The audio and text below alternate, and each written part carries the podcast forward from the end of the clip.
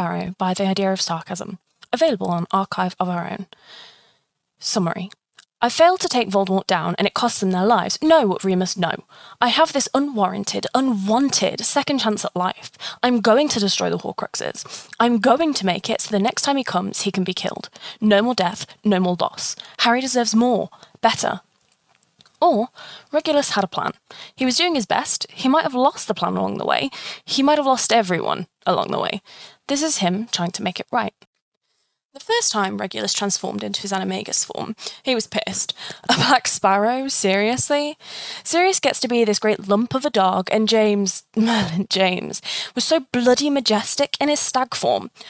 Regulus had stupidly, oh, so stupidly, hoped that he might have been a stag too. Some kind of proof that they were meant to be. He would bet every galleon on earth that Lily would be a doe. Stupid, heteronormative bullshit.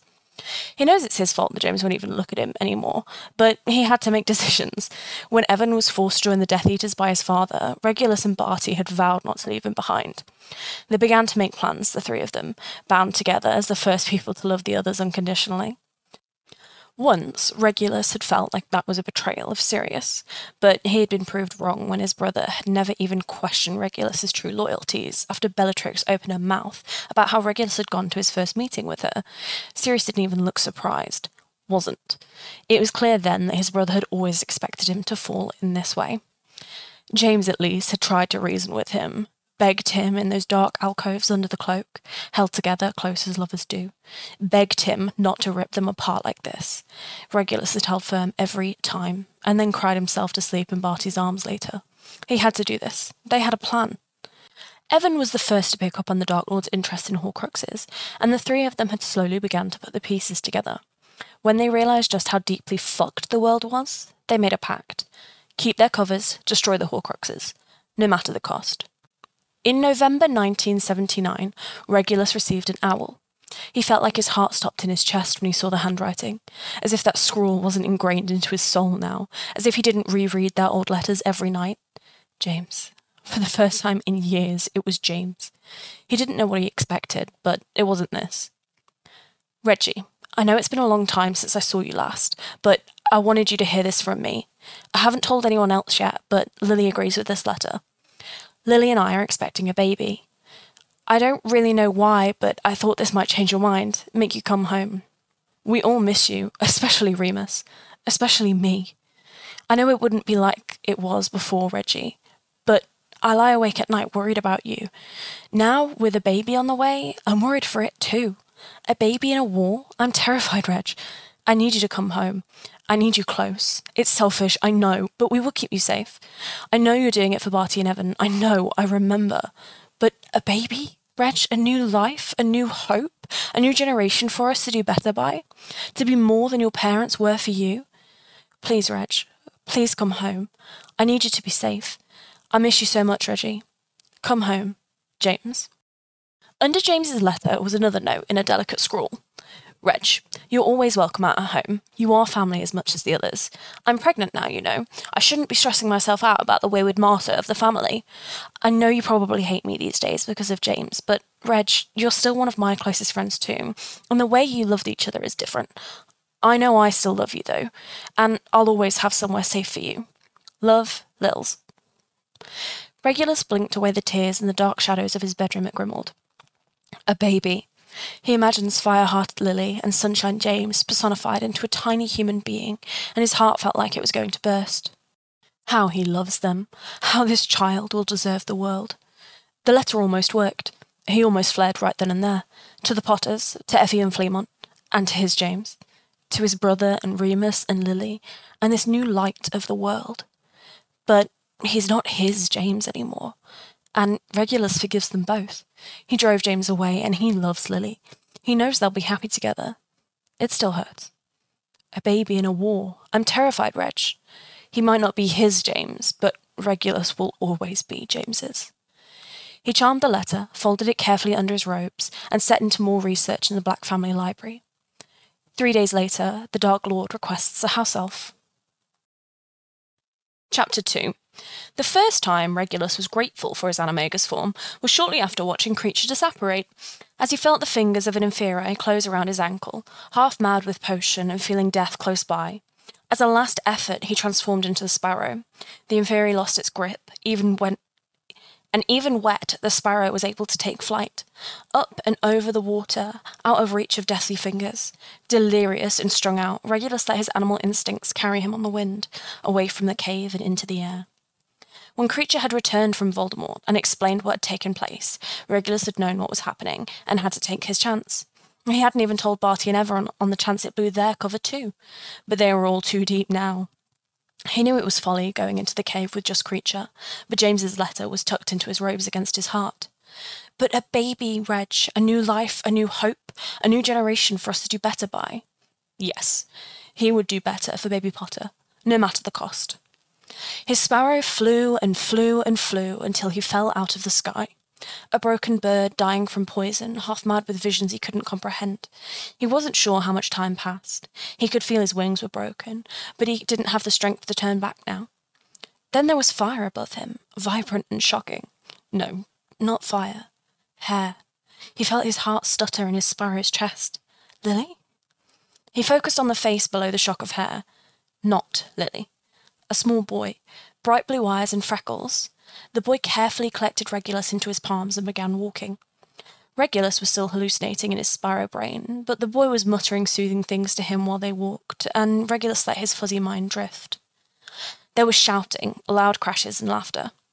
Please, Mum, just till it gets better. It's nearly my seventh birthday. I'm old enough to look after it, Mum. I swear, it's only a sparrow. It's not like I brought home an injured dragon or anything. Regulus could feel the boy's words as he was held carefully in those child sized hands. A woman appeared looking worried. She had her hand on her swollen belly, and Regulus thought of Lily again. Oh, Charlie, fine, just until it's better again, but you have to look after it properly and keep it away from the twins. Regulus lost track of time again. He could see snow on the ground outside. The boy made him a bed in the window. Well, he supposed it was more of a nest. Honestly, Regulus was hardly with it. At one point, an older man appeared and had done a diagnostic spell on him. Merlin, Charlie, where did you find the poor thing?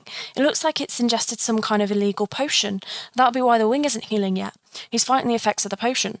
Honestly, he might not recover from this, but he just needs time. The boy persevered, though. He hand fed the sparrow and told him stories about dragons and read the tales of Beedle the Bard and kept him warm. Regulus was barely aware. Eventually, the potion stopped affecting him and his wings started to heal. The snow had melted off the ground by now, and he learned from the Daily Prophet shreds that made up his bed that it was now April. The bird brain made it easy to forget sometimes, but then the boy would make some comment about how he wasn't allowed to see his friends anymore because it wasn't safe, and Regulus would think of the baby. Lily and his James, and he would be determined to leave all over again. He determined it was June by the time he was ready to depart. The boy cried, and Regulus almost wanted to stay, but he had to go. He had to learn what he could. Regulus flew to the Potter's home. It took him a while to work out where he was and how to get there, but he did. The warm rays of sun beat down on him with the taste of freedom once more. He arrived at the house to find it empty. He had assumed they'd gone into hiding. At first. At first. Regulus caught sight of fresh flowers on the ground. He swooped down to alight on the ground and read the tombstones.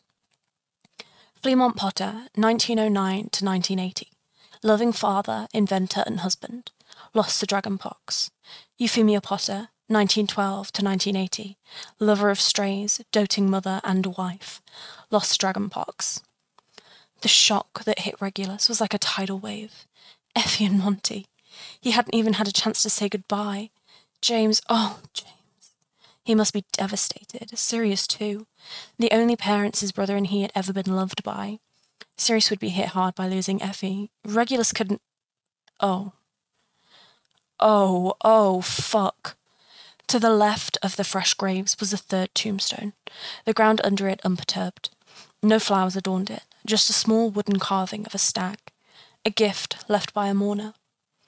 Regulus Arcturus Black, 1961 to 1979.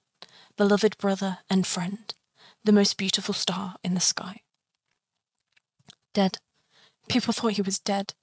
No cause of death for himself. How could there be? They wouldn't know. No cause of death. Did they think he died in service to Voldemort? Did they think he lost to the other side? No, there wouldn't be a grave if they did. Surely. Beloved brother. Had Sirius added that, or was it James on his behalf? Oh, fuck. Regulus sat by the grave in his sparrow form for a long time. What should he do now? Go to Dumbledore? To Evan or Barty? What if that blew their covers? If people assumed he was dead, then Voldemort must have known Regulus betrayed him. He couldn't just go back to them. Maybe to Dumbledore? In truth, he wanted to find James and Sirius and explain things to them, but he wanted to tell them about the Horcruxes and warn them, but he didn't know where they were. No, that was selfish anyway. He needed to locate the other Horcruxes. He still had his list in his human pocket, he assumed. Decision made, Regulus turned in back into his human form for the first time in six months. He instantly regretted the choice as pain rolled over him in waves until he blacked out. He woke hours later in the dark. Fantastic. Well, he might as well stay the night. Standing, he moved toward the house, only to stop and scoop up the hand carved stag from the grave. My James. Inside, he took a cold shower and stripped the dust sheets from James's bed. The bedding, the whole room really, held his smell. Home. Regulus curled up in James's bed and could almost imagine James was in the other room and would join him shortly, holding him through the night. Chapter 3 the first time Regulus Black wished his animagus form had bigger wings is as he flies through a summer storm to London. When he woke in James's bed, there had been a moment, just one whole heartbeat, where the dust motes floated in the sunbeams and the smell of safety surrounded Regulus, and he had thought that he was home. Then he remembered. Regulus dressed and restocked his pockets. James and Lily's letter, the Kill the Dark Lord to do list, the stag from his grave, and his wand. He had stood by the bed for a moment longer than he should have before he transformed and flew out of the window, leaving behind the last vestiges of home. He flew directly to Wool's orphanage. He wasn't sure what he planned to do when he could hardly leave his sparrow form, but it was the first place to start. The wind and rain battered him the entire way, and for the first time he had wished for bigger wings to fight against the storm. After spending days perched on the window outside the orphanage office, Regulus finally found his way into it when the matron opened the window to let the summer breeze in. When she left the room, Regulus hopped inside and transformed to go through the files. He didn't have long, so he copied the documents with his wand, shoved them inside his shirt, and transformed again. Honestly, he didn't know how far the things in my pockets transform with me rule could be pushed, but he was grateful. He fled the city and took up shop on an abandoned building. He spent the next three weeks reading the documents and visiting the matron's office. At the end of July, an owl landed on the roof of the building Regulus was camped out on. The letter had his name in James's handwriting, and Regulus forgot how to breathe. Reggie, I don't know what I'm doing, writing to your ghost. I just. Merlin Reg, I wish you were here. Lily gave birth this morning. Harry James Potter. He's healthy and Lily is doing well. Sirius spent the entire night in Mungo's waiting room and cried his eyes out when he saw Harry for the first time. So did I. I wish you could meet him, Reg. I'm going to tell him all about you, the most beautiful star in the sky, my Regulus. It's been seven months since Pete told us he'd heard you died, and then Wally put an obituary in the Prophet. I've never seen Sirius so angry, Reg. She was livid with her. I think he's mad at himself, though. Blames himself for leaving you there and letting you join up. I've told him a hundred times, but he won't listen. I'm happy, Reg. I'm so happy. Lily is so clever and beautiful, and I'm so, so happy. I really am, but I can't help but feel like something's missing. Missing you. Remember when we talked about this? How she'd offered to be our surrogate when we were older? I remember, Reg. I remember every moment. I miss you so much. I miss my parents too. I buried you with them, next to Dad. I know he was your favourite, even if you never said it. It happens so fast, Reg. It's so selfish, but I've lost so much, Reg. I have Lils and the guys, but I always used to imagine doing this with you. I know if you were still here, you'd love Harry more than anything, regardless of me and Lily. You would love him so violently, I would fear for anyone who got within an inch of him. I miss you so much, Reg. We all do. Remus had to stupefy Sirius when he found out. He was beside himself, ready to go and punch you know who right in the face, I swear. I feel so guilty because I love Lily. I do, Reg, and she loves me too. She loves me so much that she held me while I sobbed all night for a week, Reg. I felt awful lying in my pregnant wife's arms, sobbing about the boy I love, but she never did anything other than cry with me. You know how she loves you too. We sat together and told our favourite stories about you. She told me how you would hide away in the library together and gossip like mother hens, how you and Remus would trade gossip for chocolate, and how you taught her all the little potion tricks. We wanted to name him Harry Regulus, but I couldn't find a way to justify it to Sirius. Didn't seem like the time to tell him I've been in love with his brother since we were 13. We're about to go into hiding when we get discharged from Mungo's. Dumbledore said we have to. Voldemort is targeting us now, apparently. Something about a prophecy, I don't even care. I just want to keep those I love safe, and I'm failing. I keep losing people, Reg. I'm so sorry. They say you were fleeing the Death Eaters when you were killed. If I hadn't sent you that letter, you might have lived, Merlin. The things I would change if I could go back, Reg. I would have fought harder. I can't even remember your smell anymore. Sometimes I forget, you know. I'll get busy or have a moment of peace, but then it hits me all over again. I didn't even get to say goodbye. I guess that's what this is. Goodbye, Reggie, the most beautiful star in the sky. Yours forever, James. Enclosed in the letter is a photograph of James holding a newborn baby. The baby is all wrinkly, it looks tiny in James's arms. James looks like he's holding the entire sky. Regulus realizes he's crying as he looks at the photo crying for his brother, for Remus and Lily, for the baby, Harry, Harry Regulus. He's crying for James and the grief and loss James must be struggling with, but mostly he's crying for himself and the life they so almost could have had. He loves them, and James is right. He would do anything for that baby, ugly as it is. He would move the moon for Lily, for his brother too. But Merlin, he wishes, wishes he had chosen himself. Chosen James, been selfish. But he didn't, and now he's here, pretending to be dead, crying on a rooftop at the end of July, alone. When he looks up to clear his eyes, he realizes the owl is still there. Regulus knows. He knows. He needs to reseal the letter and send the owl back undelivered. But then he has to blink back more tears at how hard James must be struggling with the loss of his parents and the fear for his new family. And Regulus does something stupid instead. James Fleamont Potter watches his wife nurse their newborn with pure adoration on his face. She's truly incredible, so brave and clever, and he is so in love with her. She takes his breath away. Harry gurgles softly in her arms, and James is bowled over with the love and joy that fills him at the sight. Chubby little thing with a shock of Potter hair. That Potter hair, his dad's hair. Merlin, he misses them. He misses Regulus too. That twists him up with all kinds of guilt. Guilt for Lily, guilt for urging Regulus to run, just for him to get killed trying, guilt for letting the grief ruin the first day of his son's life. He looks up again and sees Lily watching him. She smiles softly. We can still change his name, you know. Could do Harry Fleamont Arcturus Potter. Sirius wouldn't have to know. She's such a goddamn blessing, his wife. She never questions his capacity to love her and Regulus so much at once. She's told him that she can't imagine a parent not loving two children equally, she told him that love is not a finite resource and that James Potter has a heart large enough for all of them. She knows he sent a letter to Regulus that morning. She took a photo of him and Harry to go in the letter. He didn't bother to duplicate it. He knows it'll just come back with the owl. He opens his mouth to reply when the sound of an owl at the window draws his attention. It's the one he sent to Reggie. It takes him a full minute to make himself move and retrieve his undelivered letter. Once the window opens, the owl hops into the room. James just stares. He can sense that Lily has stopped too. They both just stare at the owl he sent his dead lover. There is no letter attached to the owl's leg, just a single twig. James can't even think. Blindly, he reaches out and unties, unties the twig. The second it's loose in his hand, the stick transfigures into a beautiful bouquet of sunflowers and lilies, James's favourites. Stunned, James leans in and takes a deep inhale of the summer scent. Only that's not the smell. No, these have been enchanted. The scent overwhelms James, and he crumples to his knees right there, tears falling uncontrollably down his face as the smell of Regulus Black floods him. He had forgotten, he thought, what Regulus smelled like. He had said so in that letter, and now he feels like a gift from the gods, from Merlin himself. And James stays there on the floor, head bowed over the bouquet as he sobs. They're from Reggie, aren't they? Lily is with him now on the floor.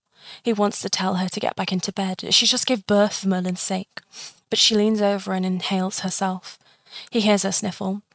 She's crying too now. The next day, James and Lily are discharged from hospital and go into hiding. The same day, only miles away from St. Mungo's in Muggle London, Regulus restocks his pockets.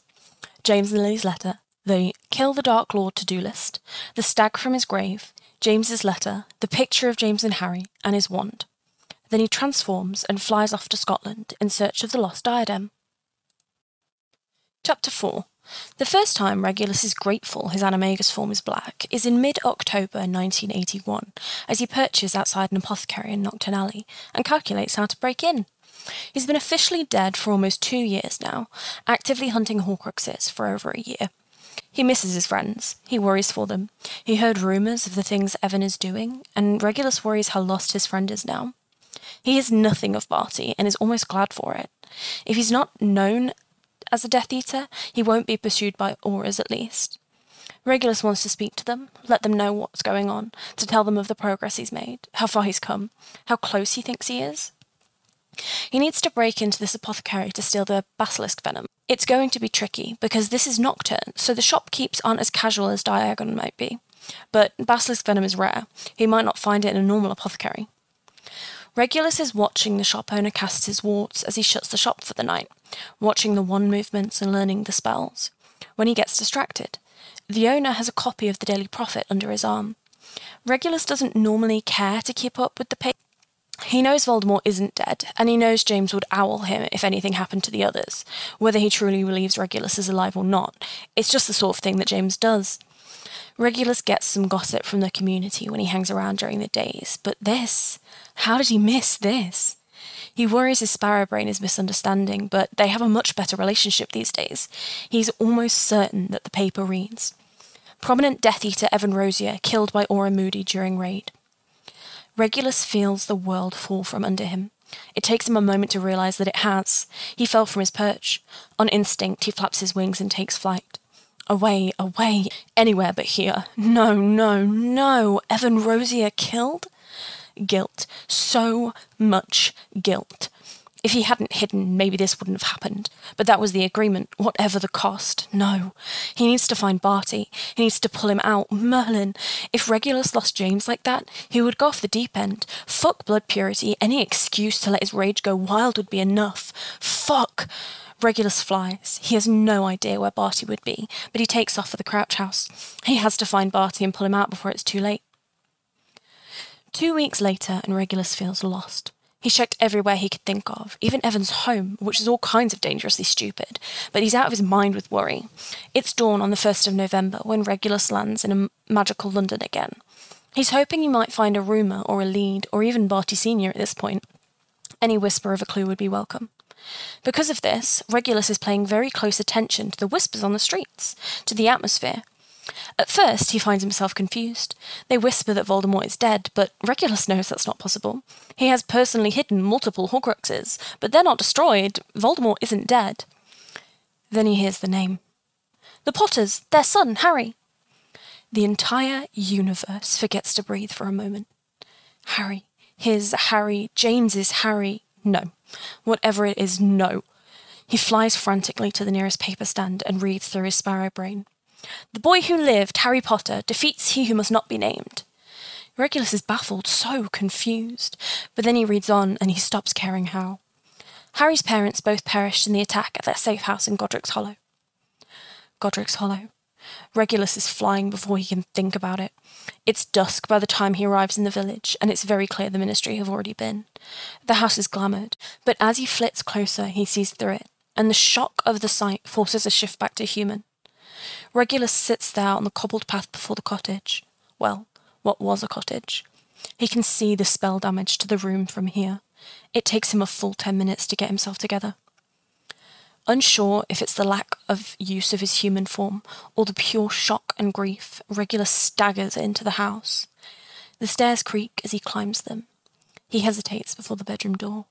He's terrified, as if he was in the moment. The nursery is soft yellow. Hand painted sunflowers and lilies decorate the walls. There's a cot with a sun and moon mobile above it. Regulus can see the words, Love Uncle Moony and Uncle Padfoot, engraved on the top rim. The damage to the nursery is like a physical blow. It looks like the aftermath of a muggle nuclear bomb. There's black ash shadows up the walls. It's unnatural. The killing curse shouldn't leave a mark like this. Something about this feels inherently wrong to Regulus. It takes him a long time to leave the cottage. He sits in the garden outside in the bitter winds. He feels at a loss of what to do now. He needs information. He needs to know what happened. Harry must be with Sirius and Remus. Regulus isn't worried about Harry for now. Barty and learning what happened are his priorities for now. Then he needs to keep hunting the Horcruxes. He knows this isn't it. Voldemort will come back. Their sacrifice won't be enough. Merlin, it should be. Their lives are worth a thousand of his. Were. Their lives were worth a thousand of his. Fuck. Regulus hauls himself off the ground and checks his pockets. Lily and James's letter, the kill the Dark Lord to-do list, the stag from his grave, James's letter, the picture of James and Harry, his wand, James's two-way mirror, James's snitch, which Regulus found in the nursery, and a photo of Lily and Harry, which Regulus took from the mantel. With one last wipe of tears, he transforms and takes off once more. Chapter 5 The first time Regulus Black wished his animagus form could swim was as he beat his wings furiously against the brutal sea winds surrounding Azkaban. Regulus had been continuing on with his hunt when he saw the news. Sirius was sent to Azkaban for the murder of Peter Pettigrew. Regulus knew then, knew what Peter must have done, knew Sirius would never have betrayed James. Not in a million lifetimes would Sirius Black betray his true family. While disturbing, Regulus couldn't let the news change his plans. Sirius would get a trial, Dumbledore would ensure it. Harry would be with Remus, they would be safe. All Regulus could do was continue on his path. Weeks later, as he was back in Wizard London, having failed to break into the apothecary, Regulus was stalking out the patrons to see if anybody purchased the venom, and he could then steal from them. It was raining something vicious. The droplets felt like ice on his wings in the bitter December cold. Did you hear about Crouch? Talk about getting what's coming to him, authorising lethal force against the Death Eaters just for his son to be caught with the Lestranges for torture. The Longbottoms didn't. The wizards in the alley below where Regulus was perched under the overhang of a shop disappeared, walking fast in the downpour. Regulus was starting to get used to the feeling of his world ending now. Barty, oh, Barty, no. Maybe it was this bloody apothecary. Punishment for Regulus planning to steal. Fuck this. He was in flight before he realised his choice. Sirius Orion Black was hollow. He wasn't even sure how much time had passed as he sat in his cell and watched the waves crash below. Guilt and grief swirled within him. The I- Dementor's icy cold had long since seeped into his bones. He didn't care. He couldn't care. All he could remember was the look on Pete's face as he killed those muggles, the way Moony had looked at him after the prank, the way Regulus had looked at him when he left Grimmauld, the sick glee of his mother's face as she punished him. On and on, all the worst memories of his life twisting up into a big empty pit in his heart. Then something moved. There was something in his cell with him. A bird. A tiny black bird. It skittered towards him carefully, hesitating to see if he would allow it. Sirius stiffly extended a hand, and the bird hopped onto his finger. Raising the bird to eye level, Sirius watched balefully as the bird tilted its head at him. I don't have any food for you, bird. His voice was raspy and hoarse. The bird trilled softly, and Sirius felt a smile trying to twist his face. Then the bird was gone, back out the small window and into the wilds beyond. Sirius dropped his arm heavily and lost himself to time again. He must have dozed off because the trilling woke him. The bird was there again, but it was stuck. Sirius watched it for a moment as the bird trilled and flitted around the window. Sirius moved forward, slowly, so slowly, from his spot by the wall and crawled towards the window. The bird had bread. The bars on the window are closer together than on the cell door, and the bread was stuck between them. The bird wasn't strong enough to push it through. Reaching up, Sirius yanked the bread. Even in his weakened state, he was able to move the food. Collapsing on the floor again, he stared at the bread. It was the same standard issue bread Sirius got with his issued meals. Looking towards the door, he saw his allocated meal had been pushed through while he slept. There was bread already on his plate. Where did you get this? The bird, naturally, didn't reply, but fluttered over to the cell door. It tilted its head and then easily hopped through the gap. Sirius stared at the bird as it fluttered out of sight. Unsure that he could trust the bird bread, Sirius stared for a long moment before deciding that if the bird was trying to kill him, he deserved it anyway. Some time later, the bird returned. Sirius had dozed off again, but woke to the feeling of something in his hair. Unable to care, Sirius barely bothered to turn his head. The bird was using its beak to brush his hair.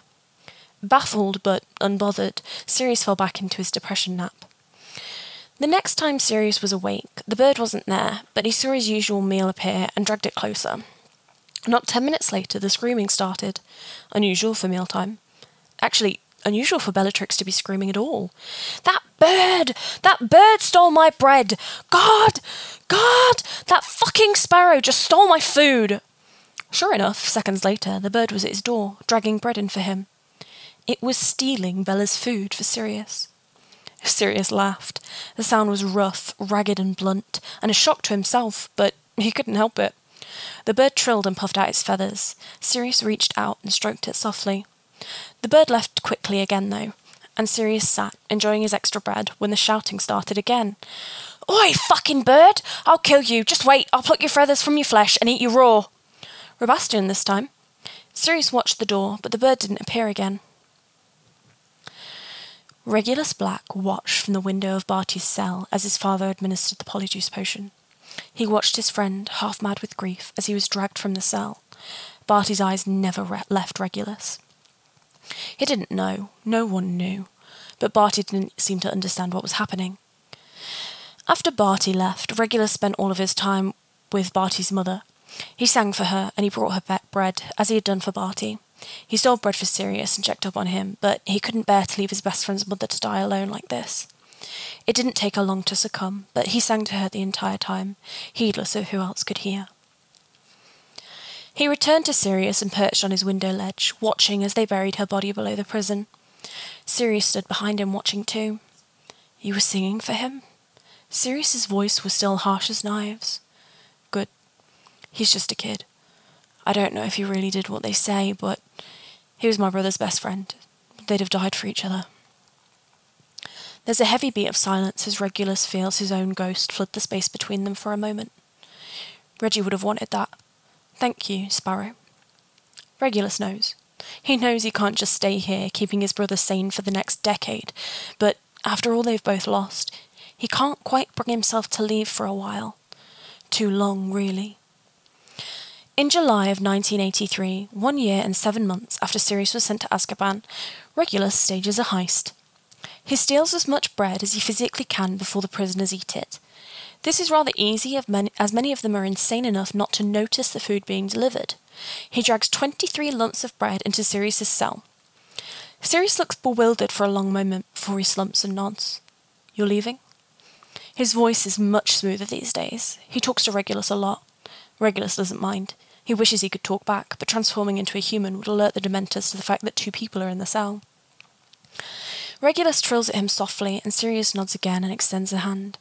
Regulus hops up onto his finger, and Sirius presses their heads together for a long moment.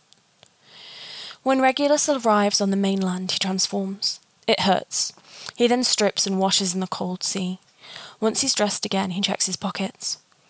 Lily and James's letter, the Kill the Dark Lord to do list, the stag from his grave, James's letter, the picture of James and Harry, his wand, James's two-way mirror, James's snitch, and a photo of Lily and Harry. With one last look towards the prison, Regulus transforms and takes flight again, back to the cursed apothecary for the venom. Chapter 6 The first time Regulus Black is grateful his animagus form is fast is as he dive bombs Lucius Malfoy on his way out of the apothecary. He had returned to London not a week prior, after detouring to his hidden place to check on the two Horcruxes he had stored. Days earlier, he had heard Malfoy ordering the venom and felt, for the first time in a long time, relief. Finally, a break. Malfoy was too bewildered to do much but panic. His other hand was holding onto a small boy, who shrieked with delight as the sparrows swooped and trilled around them before going for the kill and snatching the small vial from Lucius's other hand. Regulus fled, twisting and ducking behind other patrons and buildings to avoid the curses being fired at him. He didn't stop flying until he was back in Muggle London, on a roof again. There, he transformed and carefully placed the vial into his pocket, moving everything else into the other pocket. After catching his breath, he shifted again and returned, his and returned to his Horcrux hideaway. Deep in the forest of Dean, past a bluebell field and under the roots of a twisting old oak, was a magically dug cellar. Regulus had spent some time building his refuge. Inside was a bed, a small kitchen, and some storage. It wasn't much, but it was well hidden under the roots of the tree and every ward Regulus could think of. There, in a hidden compartment of a cursed chest, lay a diadem and a locket. Regulus retrieves both items and takes them with him to a very different part of the forest. He hasn't walked like this in some time, but alone in the forest he risks it, making sure enough distance has passed so that no one investigating would be led back to his bolt hole. Regulus lays two horcruxes next to each other and carefully dripped half of the venom onto each item. The screams and smoke were immediate. Both items vibrated with anger as the venom ate into them. Eventually, there was nothing but silence in the clearing as the charred husks of Voldemort's soul cooled in the evening air. Regulus felt like he could breathe again. Finally, he was making progress, moving forward, making things safe for Harry, for the red headed child who'd rescued him, for the Malfoy boy. Sat on the damp forest floor, he emptied his pockets and unfolded the Kill the Dark Lord to do list. He had added to it since leaving Azkaban. At least he had learned something during his time there, he supposed. Not that he could truly think of spending time with his brother as a waste. Bellatrix was an idiot. Boasting like that about being trusted with objects Voldemort cared for deeply. Regulus had a feeling he knew what to look for. In everything he had learned of Tom Riddle, at the end of the day, he was nothing but a pretentious narcissist. Using his wand, Regulus struck Destroy the Diadem and Destroy the Locket from his list. He left Steal the Venom because, having used his stash now, he would need more. Regulus had a feeling he was still missing one, though. He knew Voldemort wanted seven. As far as Regulus knew, there were these two, the part inside Voldemort, whatever was in the Lestrange vault, and there had to be at least one more. He had time, though, he supposed. As it was, he needed to work out how to break into Gringotts. But first, he was tired. So, so tired. Regulus walked home with full pockets and a dead Horcrux in each hand. After securing them in his chest again, he crawled into his bed while James's snitch fluttered overhead. The pictures of Lily and James with Harry stuck to the wall by his bed, and the stag clutched to his heart. Regulus slept with something that felt an awful lot like hope growing in his chest. In December 1984, Regulus had a plan. A stupidly simple and frustratingly obvious plan. After spending far too long going crazy, stealing magic books and researching spells and curses to override Gringotts, Regulus's eye was caught on a genetic wizarding law book. On a whim, he had taken it. It was that stupid book that made everything clear. Regulus wouldn't even need to break into the bloody place. He just needed to walk in. Apparently, as the last living and free male member of the House of Black, he outranked Bella. Given all male members of the Lestrange family were in prison too, it actually fell to Regulus to manage their estate as well. The difficulty came in exposing himself. He had a plan. He would owl and request a private meeting and hope it worked. He could fly in sparrow form and only reveal himself in private. In theory. Knowing his look, it wouldn't go well. He had a backup plan in the form of a letter to Albus Dumbledore, ready to be sent with a spell from Regulus. He might hate and distrust the old fool, but he would see this through at the least. Regulus would never forgive him for not getting a serious trial, though. Not until the old man was dead in the ground. Knowing how risky his plan was, Regulus made a choice. Prepping everything he would need in his pockets, he took off for Azkaban once again. If he was going to be killed or made a prisoner himself, he could at least visit his brother some more before he was no longer free to do so. Sirius Orion Black thought he had finally lost his mind the first time he saw the Black Sparrow again. By the count of the marks on his wall, it had been eighteen months since it left. Curled up as Padfoot in the corner of his cell when the bird fluttered into view, he thought to himself, Well, that's it. Two years in Azkaban, and I've lost my mind. Under the assumption it was a hallucination, Padfoot didn't move. The sparrow sat with him until the food arrived, and then it slipped away. Sirius transformed back and began to eat. When the sparrow returned with the bread, Sirius stopped. The bird was really here then. It had come back to him. Sirius extended a hand to the bird and brought it to eye level, pressing their heads together for a long moment. Sirius was more grateful to this bird than anything else in his entire life. Regulus Black gave his brother three months. Three months before he had to leave. During this time, an idea had formed in his head. Under the very large likelihood he wouldn't be able to keep his brother sane any longer, he came up with a contingency plan. The day he needed to leave, Regulus took a huge risk. He flew down to the shore and hid behind a rock out of sight. There, he transformed and removed something from his pocket. Transforming back, he used all of his strength to heave it into the air and back haphazardly into Sirius's cell. Trilling loudly to bring Sirius's attention to himself, Regulus hurtled haphazardly into his brother's waiting hand. Panting for breath in bird form, he collapsed, unclenching around the small, stupid bloody bird body mirror. Sirius was silent above him for a long moment. This is James's. He had this in Godric's Hollow. How did you get this? How did you know? Why now? His voice was hoarse from emotion, not from lack of use. These were all valid questions, Regulus supposed, as he struggled to regain his breath. Not that he could respond anyway. When he could, he chirruped at Sirius and fluttered to the window before back to his brother. He looked confused. Oh, you're leaving again. Is this a goodbye gift? It doesn't work anymore. The person with the other half is dead. His voice broke on the word, and Regulus flinched. And my half is at my parents' house, I think. The Aurors took all my stuff when I was arrested. I don't have a use for this. Regulus just chirruped and flew up to eye level with his brother, who flung out a hand to support him there. They pressed their heads together again, and in silence, Regulus left. Again. When Regulus arrives on the mainland, he transforms and checks his pockets. James and Lily's letter, the Kill the Dark Lord to do list, the stag from his grave, James's letter, the picture of James and Harry, his wand, James's snitch, and a photo of Lily and Harry. With one last look towards the prison, Regulus transforms again and heads to the House of Horrors. Chapter 7 The first time Regulus Black wishes his animagus form had arms was as he stared at the door to number 12 Grimmauld Place. If he could open the door in bird form, this would be easier, but he knows better.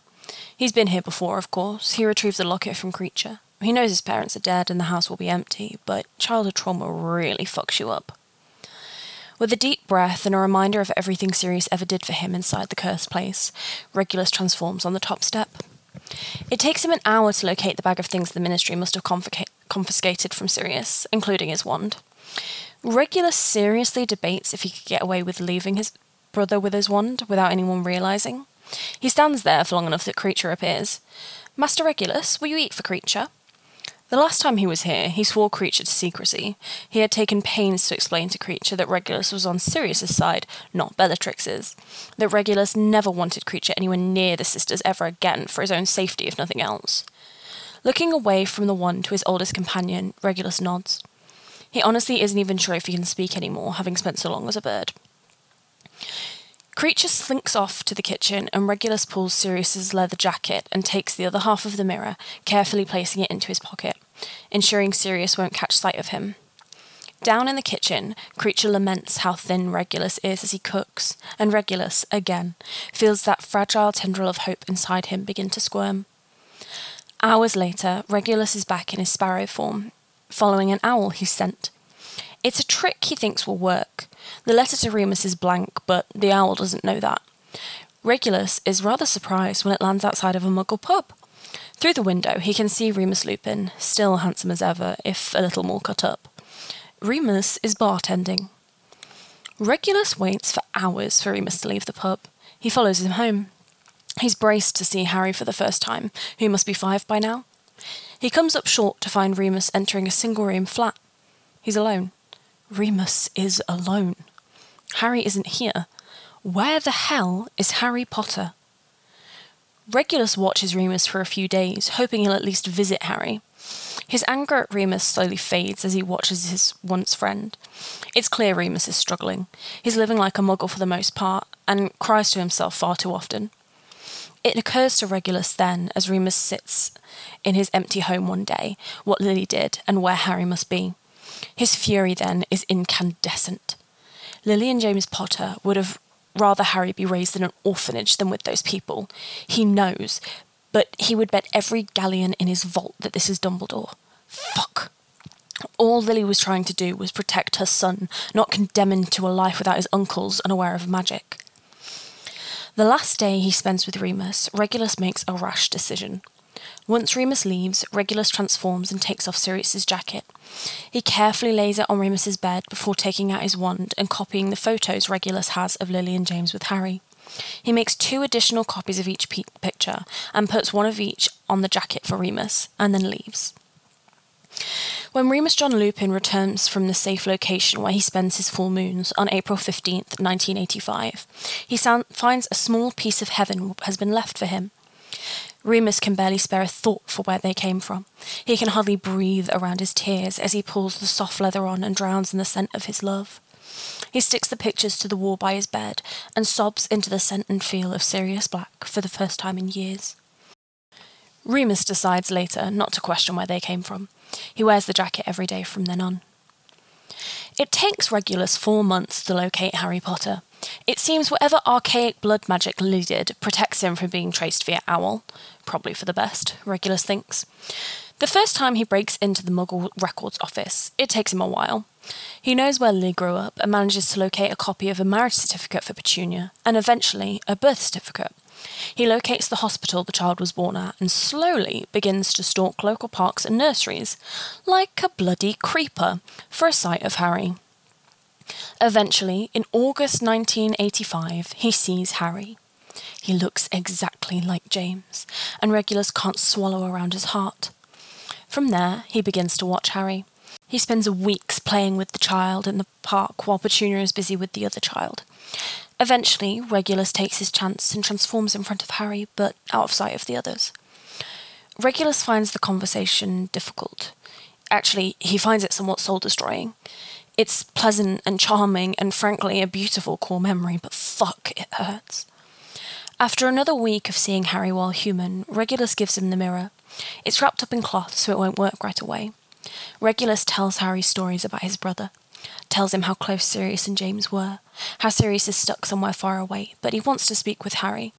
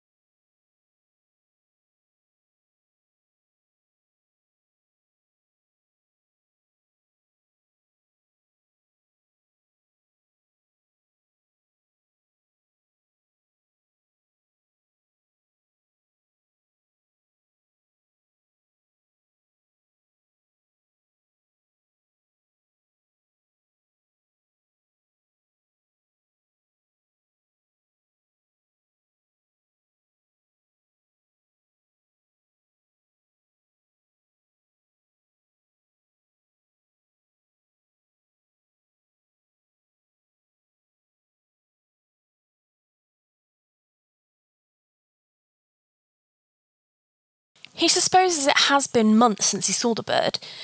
It occurs to him then that it might not actually be a bird. Maybe it's like an easel or something. Sirius honestly doesn't remember enough from Care of Magical Creatures to know.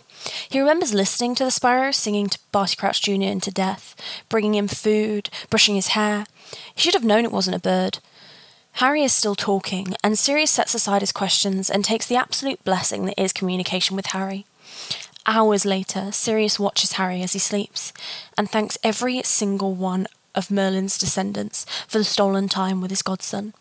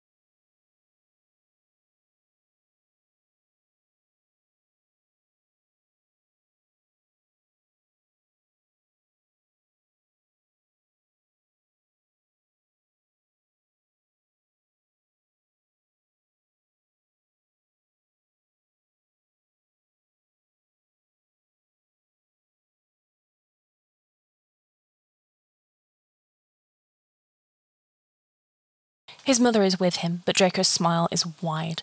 Sparrow! Regulus collides with Draco and coos as Draco catches him in his hands. There are a few moments of twittering nonsense at each other before Regulus turns to flutter back into Harry's hair. The boys stare at each other for a moment too long, so Regulus pecks lightly at Harry's head. Ouch! Okay, sorry. Harry rubs at his scalp while Regulus flies into Draco's hand again. Hi, I'm Harry. Harry offers Draco a small smile. Regulus can feel Draco go stiff. Harry Potter? His voice is stilted, and Harry just nods self consciously. Another moment too long, and Regulus snips at Draco's finger. Merlin, okay, I'm sorry. I'm Draco, Draco Malfoy. Draco offers his mildly bleeding, whoops, hand to Harry, who steps closer and shakes it. Is the sparrow your pet? Draco asks. Oh, no. He just shows up sometimes. I thought he was my godfather's, but I don't think he is. Sirius says the sparrow just comes and goes, but he looks after us. I don't know why, but he's pretty cool. Regulus lets out an alarmed chirp, and Harry goes red. Oh, bloody hell. He looks around quickly and can see that Hagrid is a few feet away, giving Harry the chance to make friends. And Draco's mother is talking to a shopkeep. Harry steps closer to Draco, who looks alarmed. Sorry, I'm not supposed to talk about Sirius. I really shouldn't be able to talk to him. No one is supposed to know. Please don't tell anyone. I'll get into awful trouble.